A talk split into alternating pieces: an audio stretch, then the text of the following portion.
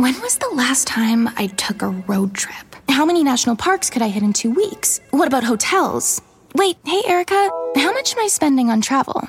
When your questions about life turn into questions about money, there's Erica, the virtual financial assistant to help you spend, save, and plan smarter. Only from Bank of America. What would you like the power to do?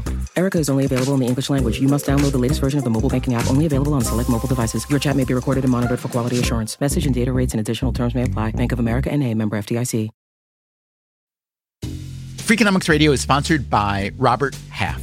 Robert Half research indicates nine out of 10 hiring managers are having difficulty hiring. If you have open roles, chances are you are feeling this too. That's why you need Robert Half. Their specialized recruiting professionals engage with their proprietary AI to connect businesses of all sizes with highly skilled talent in finance and accounting, technology, marketing and creative, legal and administrative, and customer support. At Robert Half, they know talent. Visit roberthalf.com today.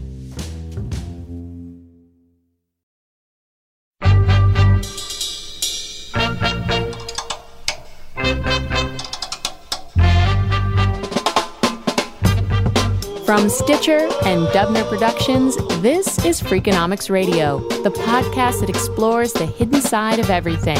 Here's your host, Stephen Dubner.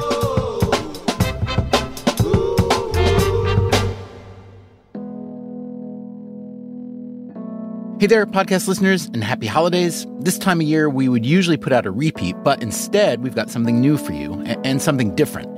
This grew out of a friendship with Angela Duckworth, a psychology professor at the University of Pennsylvania. I first interviewed her a few years ago about the book she had just written called Grit. I define grit as passion and perseverance for especially long term goals. She is also founder and CEO of the Character Lab, which tries to harness the science of grit or character development to help young people thrive in school and beyond. And then she launched another, even more ambitious project called Behavior Change for Good. And we talked about that on the show as well. The problem with human beings is that they're human beings and that they repeatedly make decisions that undermine their own long term well being. Duckworth was always so interesting and fun that we had her join us as a co host for a bunch of live shows.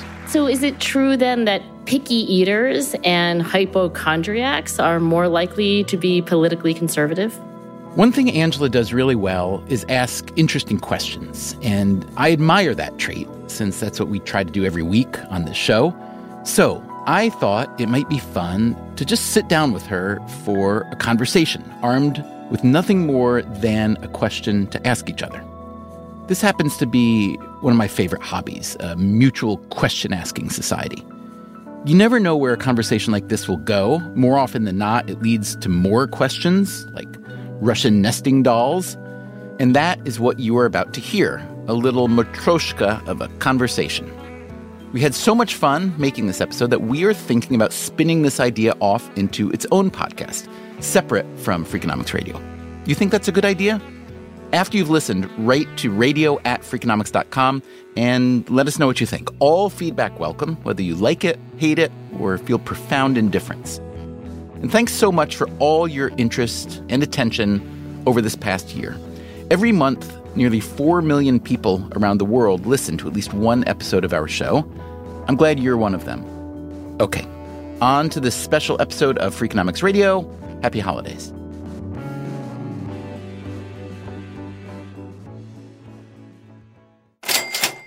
Angela Duckworth, question for you. All right, I'm ready. Let's say that you personally are granted one genie wish, but it's multiple choice.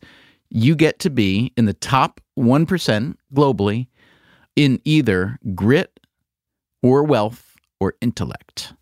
Hmm. Grit, wealth, intellect. And uh, now this is, let's say this is you are who you are, but not really. I in was other just words, gonna ask, Yeah, yeah. like, you know, No, no, are no. we talking about then you're gonna be like in the bottom one percent of the other ones? No, no, no. It's not that. And it's I just get to like upgrade in one dimension. Yeah, let's say that. Well, Right? no, uh, that's tricky because you may already be, you may already I'm pretty consider yourself. gritty. Right.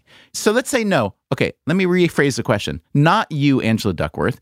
You, person, Yeah, this is like the veil of ignorance that like I'm a human. Right. Who came up with that? It's um Is that, like, John. is it Rawls? Hume, Locke? Rawls, I think. Really? Yeah, it's either Locke. It doesn't predate that? I thought it was like Ring of Gyges. Oh my. no, No? I think um the veil of ignorance is like you know within the last 200 years. So let's say you put on the veil of ignorance Mm-hmm. and you are a new entity, and I say, you, O veiled one, Mm. get to be in the top 1% globally forever in either grittiness, Mm-hmm. intellect, or wealth. Which do you choose and why? That's really what I want to know is the why. Hmm. I mean, honest answer, but predictable answer. I would choose grit. Because Okay, so first of all, for wealth, I mean, I really just don't have any desire to be in the top whatever percenta of wealth, and I'm sure you could do a lot of good with that wealth, but it's just it's never been, uh, you know, an appealing pursuit.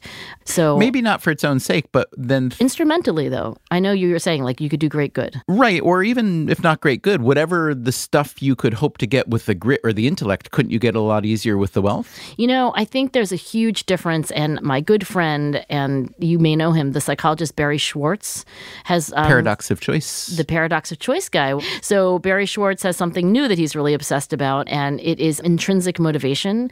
And he would say he calls it internal motivation, just to not be confused with you know what some people call intrinsic motivation. And basically, he says, you know, if you have a garden and you know the garden is producing beautiful flowers and beautiful fruits and vegetables, and you tend to the garden, there's a kind of worth, value, and satisfaction that is derived that is different from if you like pay a gardener Yeah. to like do your garden. And I think there is something about earning your accomplishments that I don't think wealth, because wealth is kind of instrumental. Like, oh, I could pay somebody to, you know, accomplish this great research. It's different from doing it yourself. Or, um, so I can't say I don't agree with you, or I can't say that what I you think said you wouldn't have chosen doesn't either, by the way. resonate. Yeah. Right, but on the other hand, I could argue, well, if I'm if I'm at the upper end in wealth, then I could afford to have 10 different gardens that I would tend myself and have all different kinds of experiments and experience to figure out let's say i believe that the satisfaction that you just described Mm. of producing yourself let's say that that is the most valuable thing well i've just increased my ability to Mm. have even more of that I have a portfolio of garden investments, exactly even, right? well not just investments but a portfolio of gardening opportunities. oh, opportunities opportunities that you would then tend. yeah Although, you know, it's hard to tend 10 gardens. well how do you know you haven't tried it you're not wealthy enough to haven't 10 tried it. gardens That's true. I'm not even wealthy enough okay to have but you're knocking garden. out wealth you're knocking, knocking out out wealth, right? okay But you know, I'm not. I'm not like passing moral judgment on anybody who wants to be wealthy. intellect you're also knocking out now we should say you're that was the horse race. That's where well I was you're like, and you're a pretty "Oh, smart cookie i have to say Thank you. Okay, so here's what my husband would say. My of me, right? So my husband thinks that the great irony is that I have spent my entire professional career studying everything other than IQ. In fact, my doctoral dissertation is called non-IQ predictors of success, right? It's like got a hyphen in it, non-hyphen IQ. It should because it's a compound adjective. For our listeners out there, you should hyphenate your compound adjectives. Yes. So if you have a high school teacher, it should be high hyphen high hyphen. it should be high hyphen school space teacher. Otherwise, you have a high school teacher. Yes, or yes, exactly. So Or yes, that's true. Yeah. So the kind of person who might say gonna- hyphen instead of hyphen. yes, exactly. Right. So non IQ. So I study all these non IQ things like grit and delay gratification and growth mindset, and you know. And so the irony my husband thinks is that really I'm personally kind of obsessed with intelligence, and that I love it, and I you know wish I had more of it, and that you know I really enjoy people who are just you know wicked smart. and you seek out and accord higher status to people who are wicked smart, even if they don't seem that high status in other realms. I really love talking to people who are fast and that Fast? yeah, like their brain. And I know that's not the only way to be smart, but just that their brain moves really quickly, and you're like, oh, you know, and then like you know, it doesn't take them that long to process a thought and then move on to the next one. So he's right about that, but I didn't pick it, you know, not just so I can be like consistent with my brand, but I do think if it were if it were, if you you know you made it multiple choice, Stephen, so I can't really like you know, say that I wouldn't want to be smarter too. But in the long, long run, yeah, I mean, there are a lot of really smart people who don't accomplish much. But in the long, long run, I don't think there are that many people who are just, you know, the epitome of passion and perseverance who don't, you know, do something. Are you sure? I mean, isn't the Uh, world full sure. of people that we don't know about Mm. despite the fact that they've been super gritty and they've exercised, as you just Yeah, ticked like- off, perseverance and passion, and yet didn't, quote, accomplish enough to become known. Well, this is the thing about multiple choices, right? Like, you know, you're Oh, now you're blaming yeah, the test. I'm blaming the test. I'm blaming the test maker. I'm, blaming, I'm blaming I'm blaming you, Stephen. Sure, Okay. fair. So here's the thing though, right? Because I think in a multiple choice where you're forced to pick one, you know, really on any of these, you could say, well, what if? Because I think actually what we want to be in life, you, me, and everyone else, is, you know, we probably want to be more than one thing. So you're right. Grit isn't the only thing you need, you know, to be happy and successful. But if you have grit and, you know, good judgment or, you know, grit and humility, grit and a big heart. So you're right. It's not the only thing. But, you know, neither is intelligence the only thing. Sure. Right? So there sure. you go. Well, let me re- rephrase the question slightly then. Mm. Um, think about the purpose, I guess, of life. Mm. And what you think is the highest purpose, or it doesn't have to be one thing, right? Yeah. What you believe to be kind of My highest purpose, you mean? Right. So let's say that in order to um, successfully reach or fulfill that purpose as best as you can, Mm. which of the following then would be most useful in pursuit of said purpose grit, intellect, or money? Mm. Again, you're making me pick one, which I get it. Well, right? but first tell us what what do you see as what's the purpose of Oh, life? What's the you know, purpose what do you of think? my life? Yeah. I'm just going to use that big qualifier there because I don't want. Sure. Right. It's Fair not. enough. You know, not for me to tell you about your life. I think the purpose of my life is to achieve something. In other words, I do not think that the purpose of my life is to do something like be the happiest person or have the most experiences. You know, I remember distinctly the day I was taking a walk with my dad. I was, you know, young enough to still be like holding his hand and looking up. So I, I don't know how old I was, but I was a little girl. And I asked him, so I was old enough to ask him this question. I asked him if he was happy. And he stopped because he, every time he had to answer a question, he would just stop walking. It was very annoying. we didn't get very far, very many days. And he said, why would I want to be happy? I want to be successful. So I do think I inherited my father's sort of like life is about accomplishing something important. And for me, it's, you know, I want to help kids like lead a, healthy life. But I don't really think like, oh, I want to, you know, I haven't been to that country. Like, I want to see what that, you know, restaurant is like. I just, I don't care uh, that much about like that kind of happiness. And do you feel that you're driven toward that kind of accomplishment out of generosity and mm. good heartedness, or because look, you've accomplished a lot in your life. Your CV reads like a track record of a successful person, right? Mm. Great institutions of learning, great accomplishments, da da da da. You have a job, da da, mm-hmm. nice family, et cetera, et cetera, et cetera. Mm. Is it that you want to help other people, like I said, out of generosity, altruism, or because you derive great pleasure and even, dare I say, happiness from the feeling of accomplishment? So Kant, Immanuel Kant or Kant, depending on how you want to pronounce it, said, I think, that if you do something good because it brings you pleasure, right? Because it feels good to do good, then it doesn't count, right? And I remember when I like learned this, I was taking justice, you know, moral reasoning. It was like my freshman year in college. And I remember thinking like, oh, what a guy thing to say. Like I feel like it's like, you know, such a like a, oh, if it's not rational and it's not like, you know, only because it's a moral principle. I actually think that a lot of our most benevolent and honorable motivations come from like a kind of visceral, like it feels good. So when you ask me the question, like, oh, why do I care about kids? Like, I really like them. I mean, I really like you, you know, give me a random kid. I just like them. Give me a random adult. Like, I don't know. I often like them, but not as often as I like kids. Where do dogs lie on that oh, scale? Oh, dogs are below kids. I'm really kind of not a dog but a- person. but above adults? Uh, yeah. Well, let's see. Um, yeah, dogs might be somewhere between. No, I kind of like adult. I think I actually like adults more. And then You like cats- dogs the least. Cats. You didn't ask me about cats. Yeah. Cats are like right there below kids. I'm kind of a big. oh, so you're just a cat person. So I I'm just like asked you about the wrong animal. Exactly. Yeah, Gotcha. Yeah. Yeah. So you like cats more than adults. yes.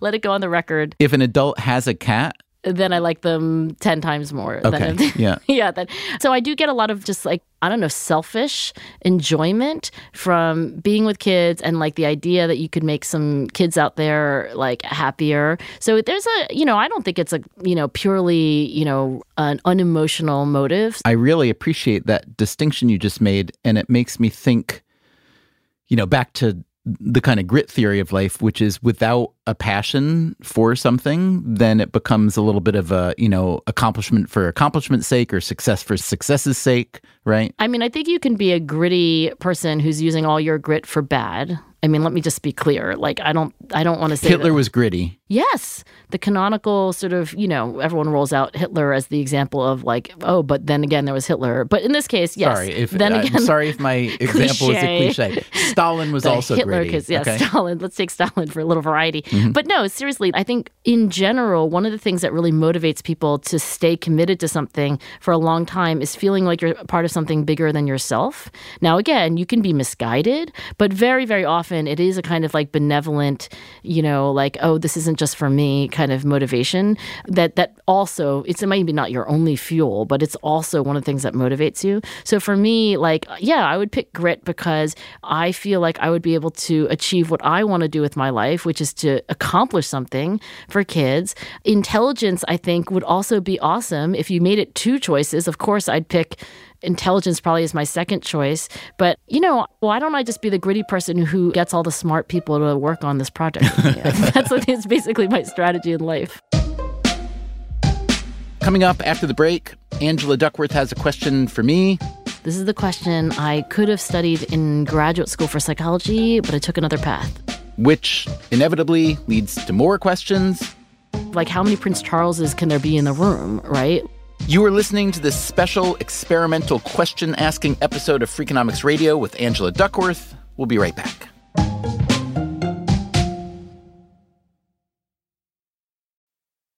Freakonomics Radio is sponsored by Amica Insurance. Amica Insurance is all about empathy. They know your auto, home, and life insurance are more than just policies. Home insurance is about protecting the life you've built. Auto insurance is there to protect you on the road ahead.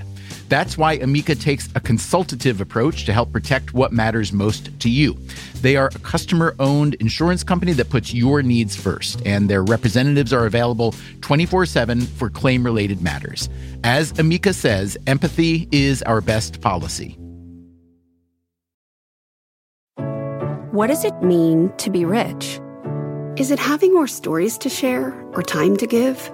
Is it being able to keep your loved ones close or travel somewhere far away? At Edward Jones, we believe the key to being rich is knowing what counts. Your dedicated financial advisor will take a comprehensive approach to your financial strategy to help support what truly matters to you. EdwardJones.com slash find your rich. Edward Jones, member SIPC. Freakonomics Radio is sponsored by Cars.com. Have you heard about the Your Garage feature on Cars.com? Here's how it works you add your car to your garage to track its market value and cash in when the time is right to sell. Track both your car's historical and projected value. When it's time to sell, easily secure an instant offer from a local dealership or sell it yourself on Cars.com. Start tracking your car's value with your garage on Cars.com. Stephen, I have a question. Hit me. This is the question I could have studied in graduate school for psychology, but I took another path. And here it is charisma. The other day, I was talking to my younger daughter, Lucy, and she said something about how you can't teach charisma. Some people are naturally super charismatic, and some people nobody wants to be with, and you can't get from one end to the other. Do you think that charisma can be taught? And, like, I don't know, you've interviewed a lot of people. Who's the most charismatic person you've ever met? Hmm. So I like the question. I could answer the most charismatic people part. That's easy, but let me go back to the nature of the question. So the nature of the question is charisma, learned or inherent, correct? Yeah, That's like the question. nature, nurture, charisma. Okay, so in order to answer that, I would want to turn it around and ask you, how are we defining charisma? Because I have a definition in my head, but I want to All know right, what so I'll yours go is. first and then you tell me yours, okay?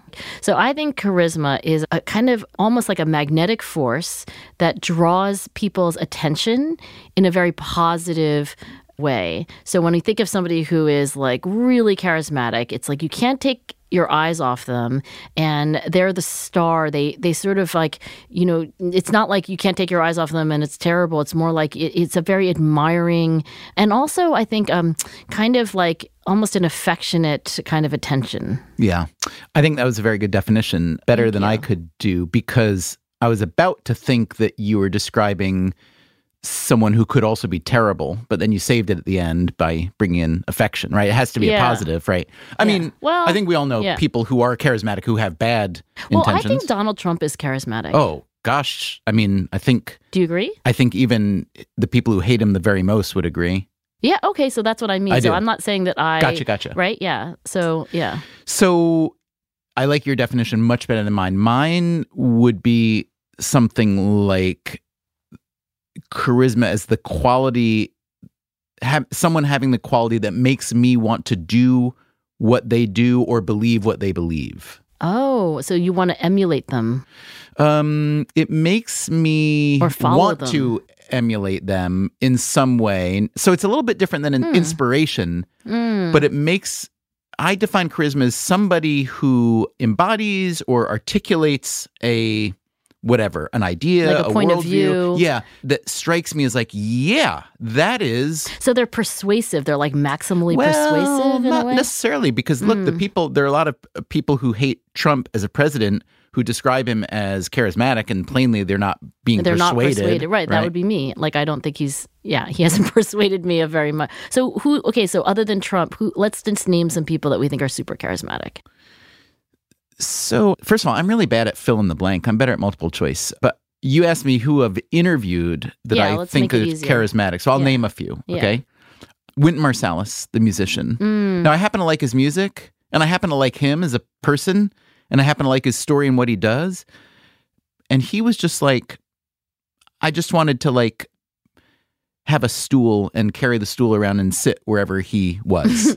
he was just around. yeah he has a spirit about him Mm. that i find joyful and challenging and large Mm. and he has a way of dealing with bad things that people have said or done too that is very like yeah that was a that was a, a crap thing and that's not my problem i'm gonna figure out how to you know how to how to do my thing well Mm. and i love that you know bill clinton i have an interview but i i interacted with him a few times he has Oh, if you Google it, because I have, I Googled it. I mean, I didn't do charisma a plus PhD on it, but and I it's Googled bill it. clinton Yeah, well, you're like, who is super charismatic or like charismatic role models? Or if you go on YouTube and you look for like charisma videos, so you usually get like Will Smith, Bill Clinton.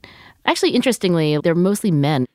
when I was thinking through just now, I was coming up with men, and I had to like actively turn on the Yeah, you're like, oh wait, search engine over. women. So I did Yeah. think of a couple. Well, well, let me. Okay, let me finish my list because Clinton, whatever. But I think a lot of politicians. I mean, that's how they're successful. It's like Eric Garcetti, the mayor of Los Angeles, that you and I Oh my gosh, both know so a bit. charismatic. Super charismatic. Super charismatic. Also, the mayor of London, who we had on the show recently, Sadiq Mm. Khan, super charismatic. But again, I think there's a strong overlap between charisma and electability. Okay, right? yeah, Probably not yeah. so surprising. Here's someone I found super charismatic, even though he's not like vibrant necessarily. Steven Spielberg, Oh, really? because I Don't know him. I found him. This was a long time ago, but I spent about a week with him writing a piece about him, and and Hmm.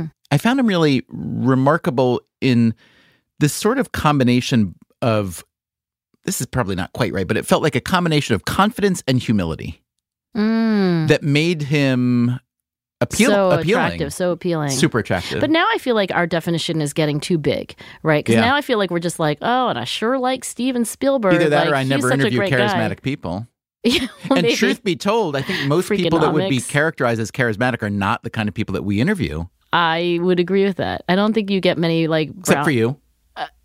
it's present company excluded. No, but I don't think you get much like mileage in academia by having you know charisma. Well, that's probably not true. I mean, I think you get a little bit, right? But here's the thing here's a narrower definition because I don't want it to just be like, oh, people we like, you know, or likability. I think that when most people think of charisma, they're thinking about a public, you know, public speaking, you know, like TED or some other venue, you know, where it's not just like, oh, you and Wynton Marsalis just happen to be at a coffee shop and like he happens to be really. I mean, I know we use that word charisma also to describe those people, but in that case, then the question is like, what makes somebody who's in a kind of public role really? Why did Hillary Clinton? I think Bill Clinton and Hillary Clinton are a really good example because if you Google Hillary Clinton, Bill Do you Clinton think he charisma, like did a charisma transplant in her sleep and stole well, okay, hers? so you're saying the same thing that everyone says, which is that he was naturally charismatic and she was the opposite. I didn't say she just- naturally, by the way, but yeah, I did. I did put that word. Do you want to say it? It's multiple choice. I have no idea. I mean, I've read a fair amount about him. My sense is that he realized from a very early age what he wanted to do and figured out how to do it. And part of that was being charming.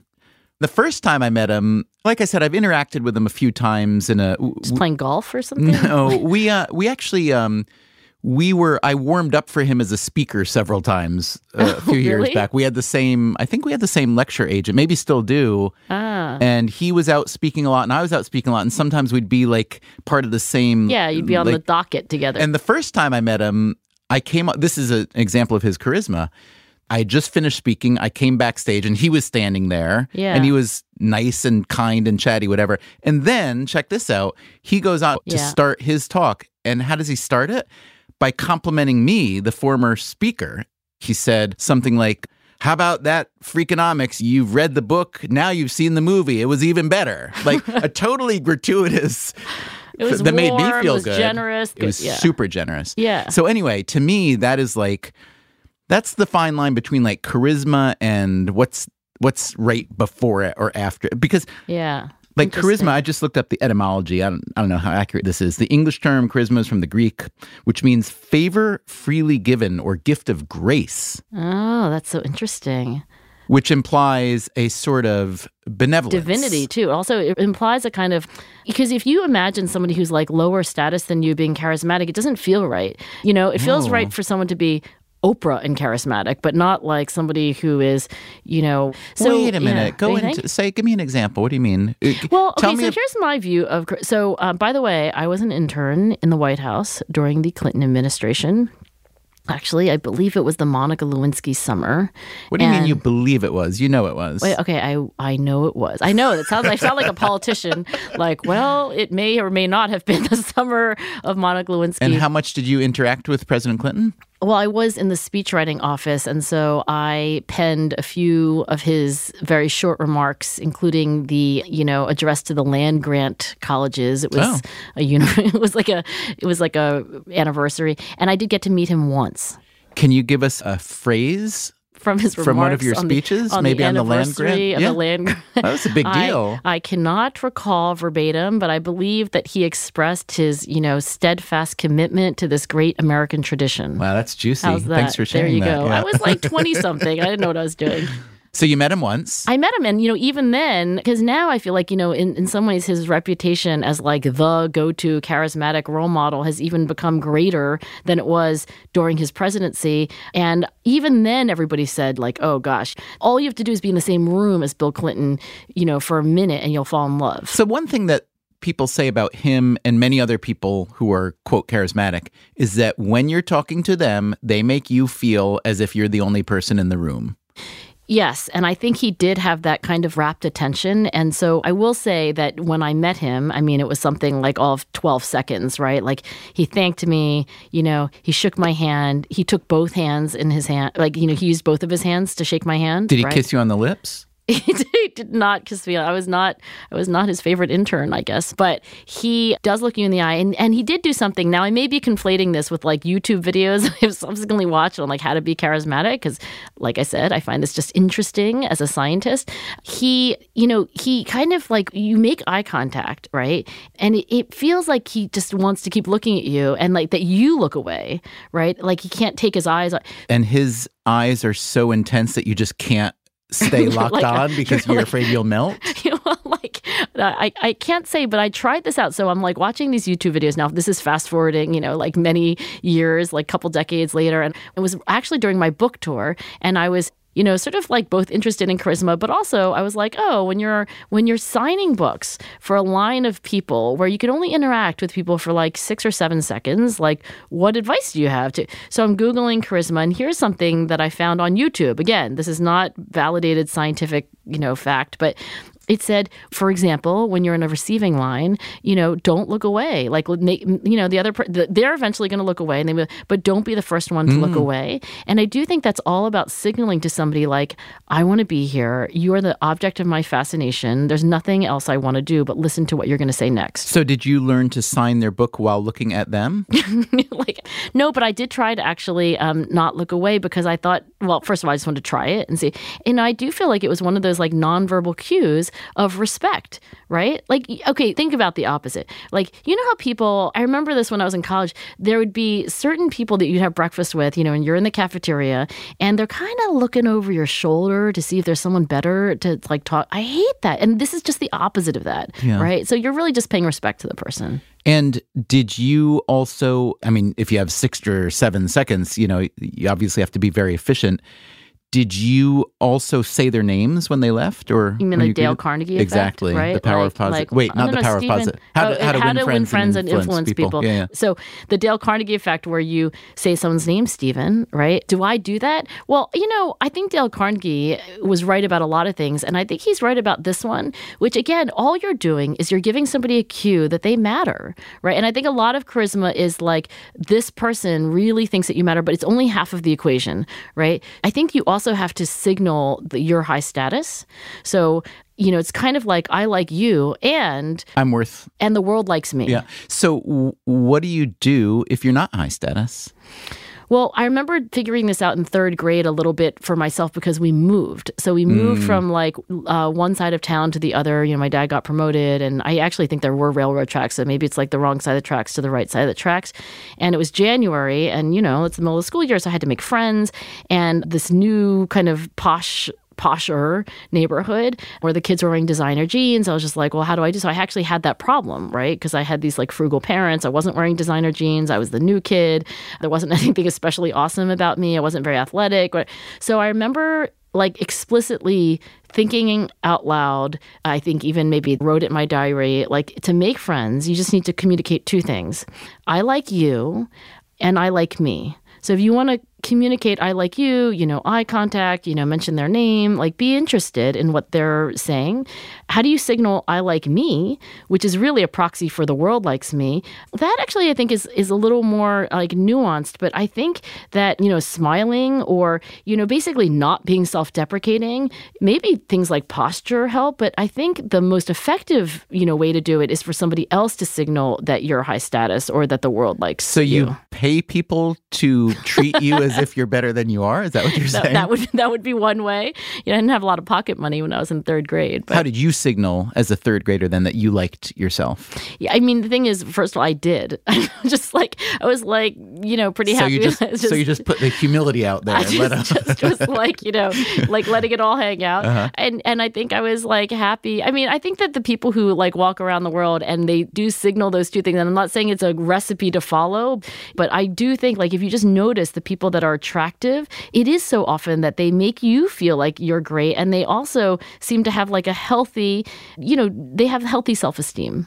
Let me ask you one last thing on the topic of charisma. Is charisma a not finite but limited resource in that again like it runs out well no no no not quite but is it is it not quite a zero sum uh, issue but like if there's a group of 20 people Oh, how many oh, people can? How can be? How many people? Yeah, because if everybody's charismatic, then isn't nobody charismatic? charismatic? Yeah, I do think there is something about you know when people are like, "Oh, they stole the show." I think that we use that language because there is a kind of exclusivity about charisma, and that's why I say it's there's something about status. Like you know, I met the Prince, well, Prince Charles. I was very young. I was in my twenties, and I think for him to be charismatic, you know, he already had the high status part, right? So he had half the equation, like you know, just by birth and by everyone everyone else treating him the way they were treating him. All he needed to do is the second part of the equation, which is like when he's with you, to be completely wrapped, to be just totally fascinated by what you're going to say. And he pulled it off. I will, I will say he was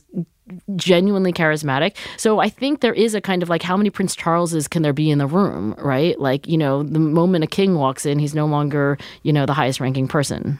That's so interesting and i never thought of like stealing the show in that way right? Because if you gain somebody loses so it is maybe not zero sum but um so if people listening to this want to have more charisma is the easiest way to just surround yourself with people with really low charisma yeah, the contrast effect. I don't know because you're also trying to signal that the world loves you, right? So like I like you and the world likes me. Those are the two parts of the equation. This is my little proto theory.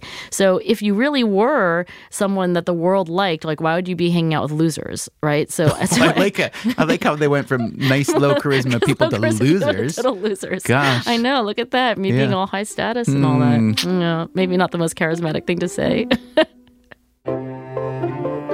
Thanks for listening this little stocking stuffer of an episode with Angela Duckworth.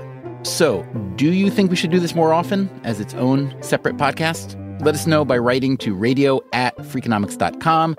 Meanwhile, coming up next time on Freakonomics Radio, there is strong evidence that exercise is wildly beneficial. There is even stronger evidence that most people hate to exercise. So, if a pill could mimic the effects of exercise, why wouldn't you want to take it? When we gave it to sedentary mice, the drug progressively activated the genetic program that is normally activated by exercise. The zero minute workout, just in time for your New Year's resolution. It's next time on Freakonomics Radio. Freakonomics Radio is produced by Stitcher and Dubner Productions. This episode was produced by Alison Craiglow. Our staff also includes Greg Rippin, Zack Lapinski, Matt Hickey, Daphne Chen, Harry Huggins, and Corinne Wallace. We had help this week from James Foster. Our theme song is Mr. Fortune by the Hitchhikers. All the other music was composed by Luis Guerra. You can subscribe to Freakonomics Radio on any podcast app. Our entire archive is available exclusively on the Stitcher app or at Freakonomics.com, where we also publish show notes and transcripts and where you can sign up for our email newsletter. We can also be found on Twitter, Facebook, and LinkedIn. Freakonomics Radio also plays on many NPR stations, so check your local station for details. And thanks for listening.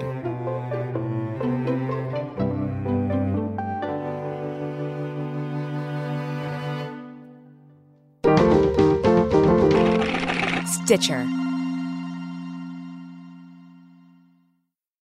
Want to make mom's day? Get to your Nordstrom Rack now and score amazing deals for Mother's Day, which is Sunday, May 12th. Find tons of gifts from only $30 at Nordstrom Rack fragrance, jewelry, luxury bags, activewear, beauty, and more. Save on Kate Spade New York, Stuart Weitzman, and Ted Baker London. Great brands, great prices. So shop your Nordstrom Rack store today and treat mom to the good stuff from just $30. Life is a highway and on it there will be many chicken sandwiches. But there's only one McCrispy. So go ahead and hit the turn signal if you know about this juicy gem of a detour. Imagine you just got home from work, dinner is ready, wine is chilled, and your man has offered you 15 minutes of heaven in the form of a foot massage. And then he says, Your red light therapy session is now complete. What just happened? You found your escape at Palm Beach Tan. Break from the chaos at a Palm Beach Tan near you and leave rejuvenated. Take time for yourself at Palm Beach Tan and take that feeling with you wherever you go. New red light therapy now available, featuring Australian Gold. Perfect man not included.